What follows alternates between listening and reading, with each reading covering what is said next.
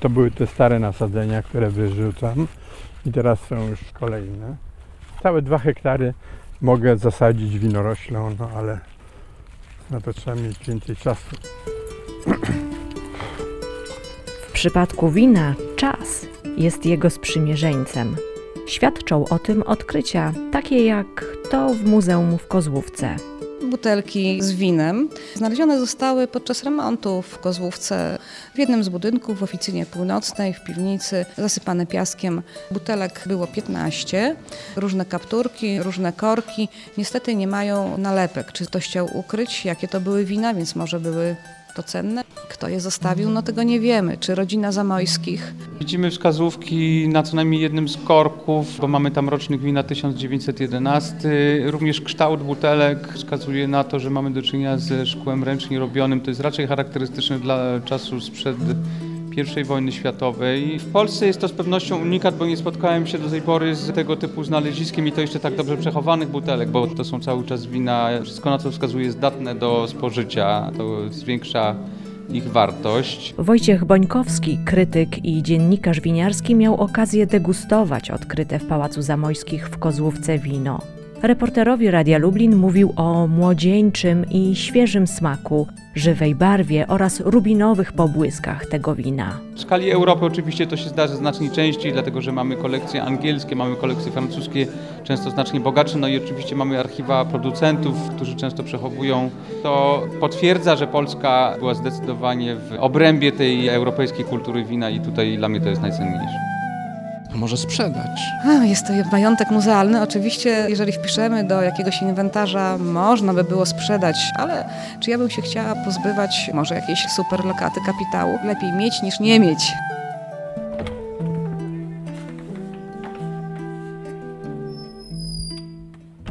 Właściwie nie można sobie wyobrazić kultury europejskiej, a wobec tego i naszej, polskiej bez wina. Oczywiście, żeby tylko tego nie trywializować, żeby nie sprowadzać tylko i tego wyłącznie do alkoholu i procentu, bo to nie o to chodzi. W Polsce w ostatnich latach obserwuje się wzrost zakładanych winnic. Rewolucja winiarska zaczęła się pod koniec jeszcze XX wieku. Wtedy nastąpiła moda, zmiana technologii, rozpoczęła się turystyka analogiczna i myśmy weszli w ten taki kierunek zainteresowania winem na początku tego stulecia. No to bardzo ruszyło. Widać, że zainteresowanie jest, a jak długo ono będzie, nie mam pojęcia. Bo ja się obawiam, że to niekoniecznie musi trwać cały czas tak euforycznie, bo te wina polskie są jednak droższe niż podobnej albo lepszej klasy wina zachodnie czy południowe. Możemy zauważyć, że zaczyna się po raz pierwszy ruch na obszarze handlu winnicami. To jest ciekawe zjawisko takie, powiedziałbym, ekonomiczne. Natomiast jeżeli chodzi o ten kulturowy wymiar wina, no kultura europejska jest oparta w dużej mierze o wino i nie wiem, czy wszyscy akurat z tego powodu zakładają winnicę, ale dla mnie to była ważna motywacja. Wojciech Włodarczyk to osoba, która ma ogromną wiedzę na temat wina. Jest pomysłodawcą klubu historii i kultury tego trunku. Pisze książki i zaraża ludzi swoimi działaniami. Jest taka seria Studia z historii wina w Polsce i teraz będzie trzeci tom wydany. Ja też napisałem kiedyś taką książkę Wino Narodowe, jak pani widzi. A czwartym tomem będzie Wino z Nadwisły i to jest monografia regionu winiarskiego, tego, w którym jesteśmy. Czyli małopolskiego przełomu Wisły. Tak jest. Tak się akurat składa, że w tym miejscu, gdzie jesteśmy, czyli tu w Podgórzu, Winica Pańska Góra, zostało 13 lat temu zawiązane Stowarzyszenie Winiarzy naszego regionu. I teraz 32 winnice należą do niego. Natomiast jeżeli chodzi o cały region, to ja myślę, że to będzie około 70 winnic. Oczywiście nie wszyscy należą do stowarzyszenia. Do stowarzyszenia należą również winnice, które są poza tym regionem, który geograficznie się nazywa Małopolski Przełom Wisły, na Roztoczu, w Chełmskiem, pod Lublinem. No, jest tego bardzo, bardzo dużo. Panie Wojciechu, ale niech mi Pan mhm. opowie mhm. o tym pięknym widoku na Zamek w Janowcu. Rzeczywiście widok się udał pokazana jest cała Dolina Wisły, a Zamek w Janowcu ma dla mnie jeszcze to znaczenie, że tam jest akurat zachowana jedna z najstarszych w Polsce, z najstarszych w tym sensie, że ciągle owocujące, winnic, założona w 1928 roku, czyli 100 lat temu. To zasługa Muzeum Nadwiślańskiego, bo zamek jest własnością muzeum, pana dyrektora i Filipa Jaroszyńskiego, który akurat na zamku zajmuje się reaktywacją tej winnicy. No to jest wielkie, takie powiedziałem, przedsięwzięcie, które powinno być chronione i wspomagane również przez władze, no bo to jest rodzaj ochrony dziedzictwa kulturowego, tyle że rolniczego. Czy mi się wydaje, czy deszcz nam zaczął padać? To bardzo prawdopodobne. Nadciągające chmury zaciemniają coraz większą część horyzontu. Przebijające się przez nie promienie słońca padają już tylko na zamkowe wzgórze, czyniąc widok niezwykle malowniczym.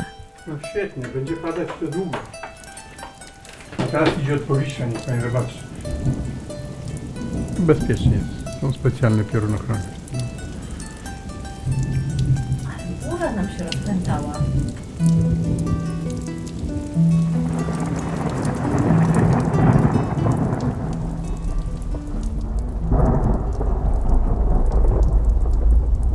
Winnica Gosi i Wojtka Ostrowskich położona jest pośród wzgórz i pagórków Roztocza Zachodniego, w Komodziance.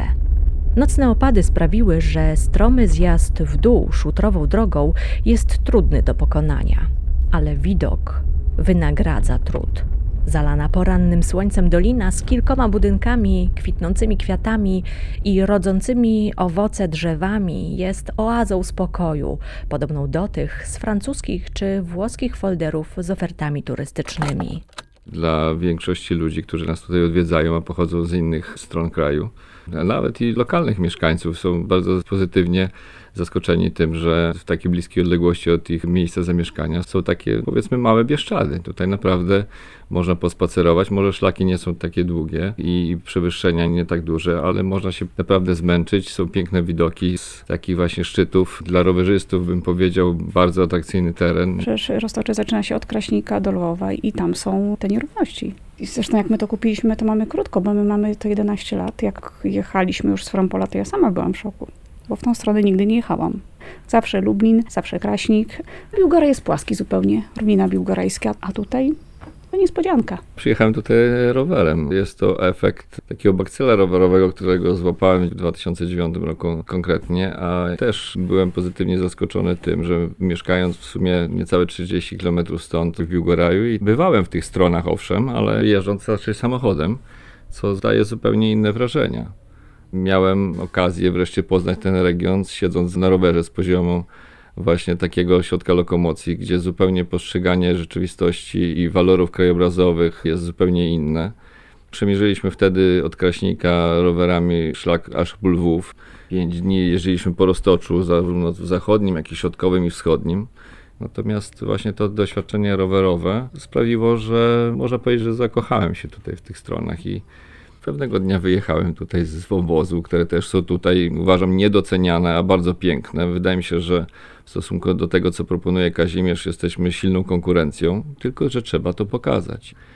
Zaczęło się od tego, że wyjechałem z obozu tutaj na podwórze. Okazało się, że jest to siedlisko, które jest w sumie mało użytkowane, bo właścicielka, spadkobierczyni mieszka daleko i nie korzysta z tego regularnie. Dogadaliśmy się, powstał pomysł utworzenia winnicy. No i tak to wszystko zaczęło się powolutku rozrastać, także planujemy się z tym związać już konkretniej i czerpać z tych walorów, które tutaj widać. Jest to taka zmiana diametralna na zasadzie, że kończymy zupełnie dotychczasową działalność zawodową i zajmujemy się winem. Jesteśmy w branży motoryzacyjnej prowadzimy stację kontroli pojazdów. To póki co jest źródło podstawowe naszego utrzymania jeszcze, także na razie jest to zbyt mała powierzchnia, żeby można było to traktować jako źródło utrzymania. Natomiast wymagań w tej chwili jeszcze niestety inwestycji, więc na razie bilans jest raczej ujemny, ale daje to dużo więcej satysfakcji w tej chwili. Może dlatego, że jest to jeszcze dosyć nowe doświadczenie. Jest to taka ciekawość cały czas co w danym roku u, uda się osiągnąć. No i jest to... Szaleni po części. Jest to taka dosyć kreatywna działalność, cały czas dająca możliwość jakiejś zmiany. Plus to, że można mieć kontakt z fajnymi ludźmi, czy ze środowiska winiarskiego, czy nawet z ludźmi, którzy nas tutaj odwiedzają, czy rowerzyści z racji bliskości szlaku Green Velo, czy nawet ludzie, którzy przyjeżdżają teraz coraz liczniej na Roztocze, nawet weekendowo i zaglądają do nas na degustację wina, czy nawet, żeby zobaczyć winnicę, porozmawiać trochę o uprawie i o winifikacji. Uwielbiamy spotykać się z ludźmi, bo jednak wino temu sprzyja i takie posiadówki czy przy grillu tworzy bardzo fajny klimat. Winnica sympatyczna, może ciężka praca, smak fabryczny ciężka. Ja będę pił. Tak, proszę bardzo, jest tak gorąco. Bo ja pani, od rana jestem w polu i to jest strasznie męczące. Strasznie. A ma pan jakąś pomoc? I Oczywiście, jeżeli chodzi o takie większe roboty, nie wiem, opryski albo okopywania w międzyrzędziach, no to oczywiście przychodzi traktor i jeden z kolegów winiarzy mi pomaga. No ale takie prace ręczne, które trzeba wykonać, no muszę ja wykonać. Siły na pewno trzeba mieć, ale trzeba mieć chyba również jakieś takie przekonanie, że warto to robić. Tu jesteśmy z żoną i z rodziną od 30 paru lat, ale 20 lat temu sąsiad, któremu zawsze mówiłem, że jeżeli będzie chciał sprzedawać, to niech się do mnie zwróci, sprzedał nam 3 hektary ziemi i to jest właśnie znakomite wzgórze z południową ekspozycją, właśnie skała wapienna, bo tam mogłoby być kamieniołom. Znakomite miejsce pod winnicę i postanowiłem założyć, założyłem w 2001 roku, 20 lat temu, bo to jest najstarsza winnica w regionie. Zacząłem od tak zwanych hybryd, czyli takich odmian winorośli bardziej odpornych na mrozy, ale potem okazało się, że zmienia się klimat i teraz muszę zmieniać również odmiany. Także w tej chwili mam tak zwane winorośle szlachetne, Chardonnay, Riesling, Zweigel. To była pierwsza winnica, ale wydawało mi się, że to jest takie oczywiste, a potem, ponieważ jestem też historykiem, zająłem się historią tego regionu i okazało się, że winnice w tym regionie były od średniowiecza. Klasztor benedyktynów w Sieciechowie miał winnicę w Nasiłowie, czyli naprzeciwko Kazimierza Dolnego, aż do końca XVII wieku. Potem były w XIX wieku, było ich naprawdę bardzo, bardzo dużo. Wie pani, że w latach 80. XIX wieku te tereny chcieli wykupić Niemcy z Nadrenu, winiarze, ponieważ uznali, że ten region jest znakomity do właśnie hodowli winorośli. Wisła temu sprzyja. Wisja sprzyja na pewno, jest takie głębokie przekonanie, takie francuskie powiedzenie, że winica lubi patrzeć na rzekę, ale wydaje mi się, że przede wszystkim to chodzi o glebę. Skała wapienna jest absolutnie nieodzowna do tego, żeby uzyskać właściwe wino. I Lubelszczyzna jest tutaj w bardzo takiej uprzywilejowanej pozycji.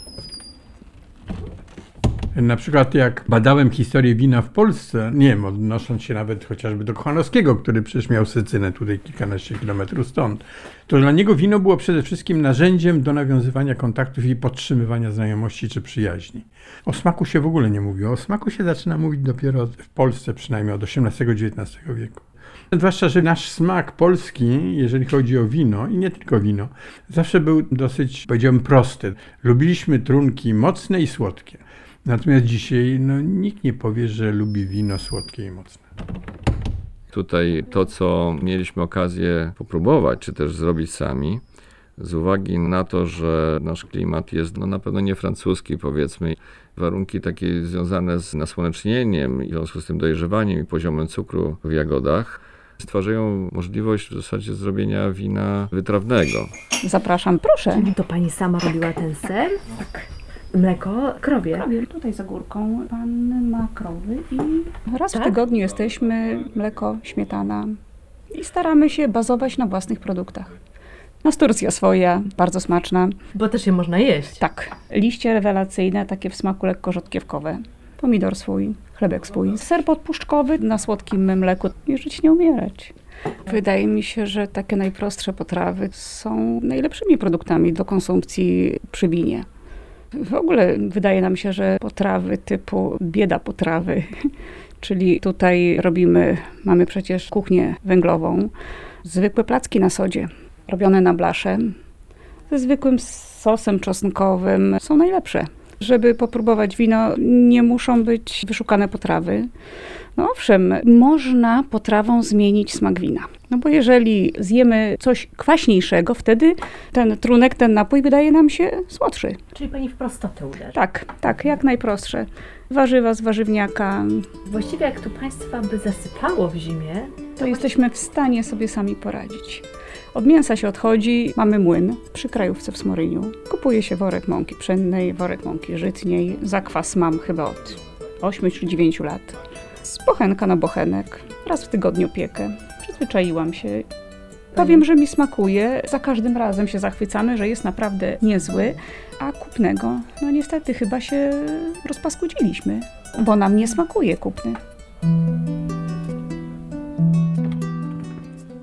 Ja zawsze namawiałem, kiedy zaproponowałem święto wina w Janowcu, żeby to święto było jednocześnie prezentacją takich potraw, które są specyfiką tego regionu. Ponieważ święto jest w maju, a więc wtedy, kiedy właściwie tylko białe wino jest możliwe z poprzedniego roku do picia, czerwone powinno jednak ten rok co najmniej odczekać. Ale ponieważ to święto wina jest z okazji święta świętego Urbana, patrona winnic, jest pod koniec maja, a jest to akurat sezon szparagów. Białe wino do szparagów, a tutaj po Wiśle jest zagłębie szparagowym, doskonale pasuje. Ja zawsze chciałem, żeby to było związane z lokalnymi serami, rybami, z szparagami. Dopiero wtedy to wino zaczyna w większym stopniu być jak gdyby utożsamiane z tym miejscem. Nadaje jakiś sens temu regionowi, Lubelszczyźnie. No, ale najczęściej restauracje nie podejmują tego tematu. To też jest osobny problem. My jesteśmy tutaj, w, akurat rozmawiałem, w dosyć wyjątkowym miejscu. Bo tu jest taki trójkąt turystyczny, Janowiec, Puławy, Kazimierz, Nałęczów, jest dużo restauracji. Właściwie mało kto zabiega o to, żeby ta restauracja miała charakter jakiś taki bardziej ukierunkowany na lokalne produkty. Ja myślę, że winnice może z czasem pokuszą się o połączenie swojego wina, przecież każde wino jest inne, z lokalnymi produktami do jedzenia. Widzę przed y, y, winiarzami dosyć duże wyzwanie. Nie wiem, co z tego wszystkiego będzie.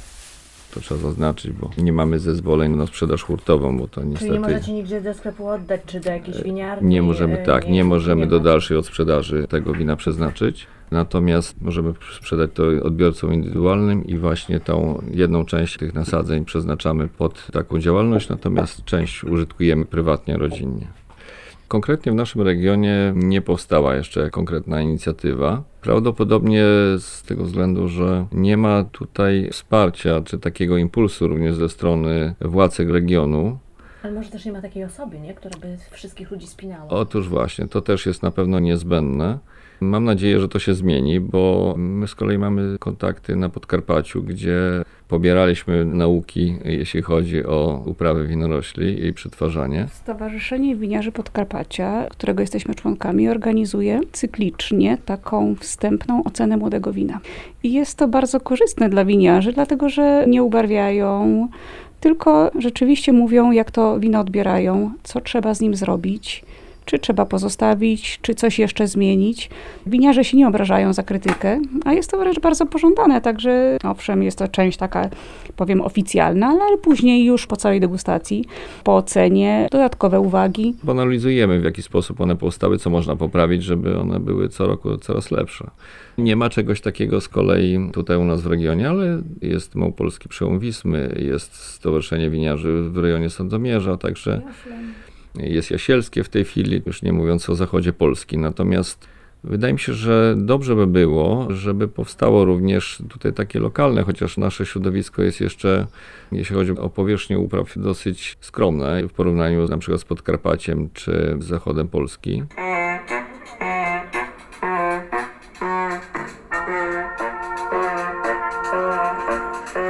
Kazimierz Dolny, Kazimierskie Winobranie. Witam Państwa serdecznie jako gospodarz Kazimierza Dolnego. Życzę Państwu, abyście dzisiaj i jutro na kazimierskim winobraniu doznali niezapomnianych wrażeń smakowych podczas degustacji produktów winiarzy małopolskiego przełomu Wisły. Panie burmistrzu, rozumiem, że możemy wspólnie ogłosić imprezę dzisiejszą za otwartą. Są dwie imprezy winiarskie tutaj. Pierwsze to jest Święto Wina w Janowcu. Zostało w 2008 po raz pierwszy zorganizowane. I to było z taką premedytacją zorganizowane święto, które pokazuje wina z poprzedniego roku. I taka miała być zasada, żeby pokazać tym, którzy chcą degustować, co produkujemy. I to się przyjęło i to wspaniale się rozwija i bardzo jestem z tego zadowolony. To jest taka impreza, która ma jeszcze jedną bardzo ważną cechę, mianowicie Jest to impreza, podczas której w czasie degustacji w ciemno, czyli zakrywając butelki, nie wiedząc co to za wino, niezależny panel specjalistów ocenia wina, czy są dobre, czy niedobre. I te, które uznają za dobre, otrzymują taki specjalny znak Małopolskiego Przełomu Wisły, który jest taką gwarancją dobrego wina. Natomiast jest jeszcze druga impreza, też wymyślona przez naszych kolegów winiarzy. Później ona się odbywa we wrześniu, mianowicie Kazimierskie Winobrania. I ona już nie ma charakteru konkursowego, zresztą to święto wina też nie jest konkursem, tylko jest taką próbą możliwie najszerszej prezentacji wszelkich win do sprzedaży. Jest związane z okresem winobrania, więc to się najczęściej odbywa w połowie września, więc jeszcze te winobrania się jak gdyby nie rozkręcają. Zaczyna się to wszystko w marcu, kiedy tniemy winorośl i ewentualnie w kwietniu mamy nowe nasadzenia. No potem trzeba bardzo pielęgnować nowe sadzonki, podlewać, walczyć z różnego rodzaju chorobami. I to właśnie trwa do sierpnia. Sierpień to jest taki odpoczynek, miesiąc odpoczynku. Mhm. A we wrześniu już no, trzeba sprawdzać cukier i w zależności od zmiany szczególnie się winobranie. No, u mnie raczej są to winobrania późniejsze, październikowe. Chociaż do tego jest maszyna. Znajomi to jest, pytają, to jest, będzie to deptanie. Tak, w tej kadzi te tańce. No niestety to nie tak jak na filmach. Pewne procedury musimy zachowywać, mimo tego, że skala nie jest duża, skala produkcyjna, ale już te podstawowe urządzenia musimy mieć. Tym jest związane czy prawidłowość procesu, czy zabezpieczenie tego nawet przed niepożądanymi jakimiś zjawiskami podczas fermentacji. To musi być odpowiedniej jakości, a później te wszystkie urządzenia, które sprzyjają już konfekcjonowaniu, czyli filtracja, butelkowanie. To jest raczej taka manufaktura, ale w tym jest cała przyjemność. Winorośl jest takim produktem, czy wino jest takim produktem, który mimo tego, że produkcja jest powtarzalna co roku, na tej samej działce, mniej więcej tak samo są rośliny nawożone, to czynniki atmosferyczne, czy sposób uprawy, czy później nawet sposób przetworzenia tego soku z winogron na wino, dają co roku nieco inny wyrób. I to jest kreatywne i cieszy mnie to, że mogę coś zrobić, co ewentualnie komuś będzie smakować, czy będzie się cieszyło uznaniem. To jest bardzo duża nagroda za tą pracę. Nie chcemy iść na siłę w komercję, żeby po prostu nie stracić tej przyjemności produkowania tego wina. Nie robić z tego kombinatu, gdzie będą biegać ludzie i produkować to na zasadzie, aby szybciej, aby sprzedać. I nie, to, to, to nie jest nasz cel. Pani się pytała mnie o tradycję winiarską, ponieważ ja pochodzę z lubelskiego, ale urodziłem się w Warszawie. Rodzice zresztą mieszkali w Warszawie już od początku XX wieku. Ale moi przodkowie to byli koloniści z terenu Niemiec. Jeden z moich przodków, Christian Leis, przybył tu z Palatynatu pod koniec XVIII wieku i był winiarzem. W Szczebrzeszynie on był sprowadzony przez Zamojskich. I tu wie pani, nawet jakbyśmy się rozejrzeli po najbliższej okolicy, jedno niedaleko wzgórze nazywa się Winnica, drugie w Bochodnicy Winnica, w Parchatce Winnica. Nikt nie wie, dlaczego tak się nazywa, ale wszyscy używają takich nazw pole na winnicy, chociaż nie ma tam żadnej winorośli. To jest nazwa, która przetrwała kilkaset lat i świadczy o tym, że tam była kiedyś winnica. W ogóle wino pojawiało się na terenie Polski, trudno mówić jeszcze o Polsce. Oczywiście wcześniej, no bo przez Polskę przychodził szlak bursztynowy. Wino zawsze miało taki sobie element prestiżu i jak mówią specjaliści, pojawiały się tutaj amfory z winem specjalnie dla naczelników różnych plemion. Ale tak naprawdę wino pojawiło się dopiero z chwilą przyjęcia chrześcijaństwa, bo wino jest niezbędne do liturgii, musi być użyte do mszy, prawdziwe wino. Nie było możliwości transportu tego wina z krajów, gdzie były winnice i zaczęto uprawiać winorośl na miejscu w Polsce. Mało kto się orientuje, że tych winnic w Polsce było naprawdę bardzo dużo. W XV wieku w Toruniu było ponad 300 hektarów winnic, w samym Toruniu. Jest informacja, że jeden z firlejów dzierżawił winnicę klasztoru benedyktynów na Siłowie właśnie tutaj naprzeciwko Kazimierza, pod koniec XVI wieku. No ale potem, wie pani, ponieważ transport się coraz bardziej rozwijał w Europie, zaczęto stosować siarkę do konserwacji wina i można było wino transportować przez dłuższy okres, to winnice zaczęły upadać. Była taka przerwa, bo po pierwsze szlachta się wzbogaciła na handlu zbożem. Łatwiej było to zboże spławić do Gdańska, a z powrotem przywieźć wino. Mieli pieniądze, więc nie opłacało się robić własnego wina. I tak było właściwie aż do XX wieku. Chociaż w XIX wieku był projekt rządowy reaktywowania winnic, tuż przed powstaniem listopadowym, rozwijał się wspaniale. Ale ponieważ po upadku powstania listopadowego Rosjanie otworzyli granice na swoje wina, które zalały Polskę i wtedy się nie opłacało produkować własnego. W latach 30., czyli przed wojną, były winnice, które były nasadzone z inicjatywy wojewody lubelskiego. Wojewoda lubelski, Rożniecki, miał taki plan, żeby wszystkie te wzgórza okoliczne Kazimierza, Janowiec wtedy należał do województwa kieleckiego, obsadzić winnicą. I do wojny ileś tak tych winnic powstało. I pani, i te winnice były cały czas. Mówi się, że to PRL zniszczył i komuniści zniszczyli winnice i winogronowe. Nie do końca jest to prawda. W czasach stalinowskich w PRL-u założono ponad 200 hektarów winnic w Polsce. To są zupełnie nowe nasadzenia. Robiły to PGR-y, no ale ponieważ winnica wymaga bardzo takiej skrupulatnej uprawy i pewnej opieki, pewnego, powiedziałem, uczuciowego zaangażowania, no to trudno w PGR-ach było takie uczuciowe zaangażowanie wśród robotników wywołać. Wobec tego to w latach 60. wszystko upadło. I co ciekawe, były też uprawy prywatne, o czym się zapomina. Pod Kozienicami na przykład chłopi uprawiali winorość w latach 60., 70. i sprzedawali po dziesiątki ton winogron do fabryk wina. Dzisiaj to mamy tutaj takich szaleńców, pasjonatów, że bez względu na pieniądze robią to wino, ale kiedyś ten rachunek no, był czymś bardzo istotnym na takie, wie pani, fanaberie, założenie winnicy, która nie przynosi korzyści, no to mogli sobie pozwolić tylko najbogatsi. Ja nie sprzedaję wina, na razie się jeszcze do tego nie przymierzam i nie chcę. Już wino jest produktem takim, przy którego produkcji, szczególnie jeżeli owoce są zebrane, jest fermentacja, później dojrzewanie, jest to taki produkt, który potrzebuje czasu, więc tu się nie można śpieszyć. To tak trochę uspokaja wewnętrznie. I chyba tego nam brakowało i to też stanowi taki bodziec do tego, żeby się jednak tym zająć poważniej, bo to w tym momencie daje nam możliwość takiego bardziej elastycznego dysponowania swoim czasem i dostosowania go do własnych planów czy chęci, a uwolnienia się od takiej dyscypliny dnia codziennego, gdzie trzeba się dostosować do oczekiwań klientów i cały czas być jakby w gotowości. Myślę, że to jest poniekąd konsekwencja już trochę wieku i tego po prostu potrzebujemy. To przede wszystkim chodzi o ten czas.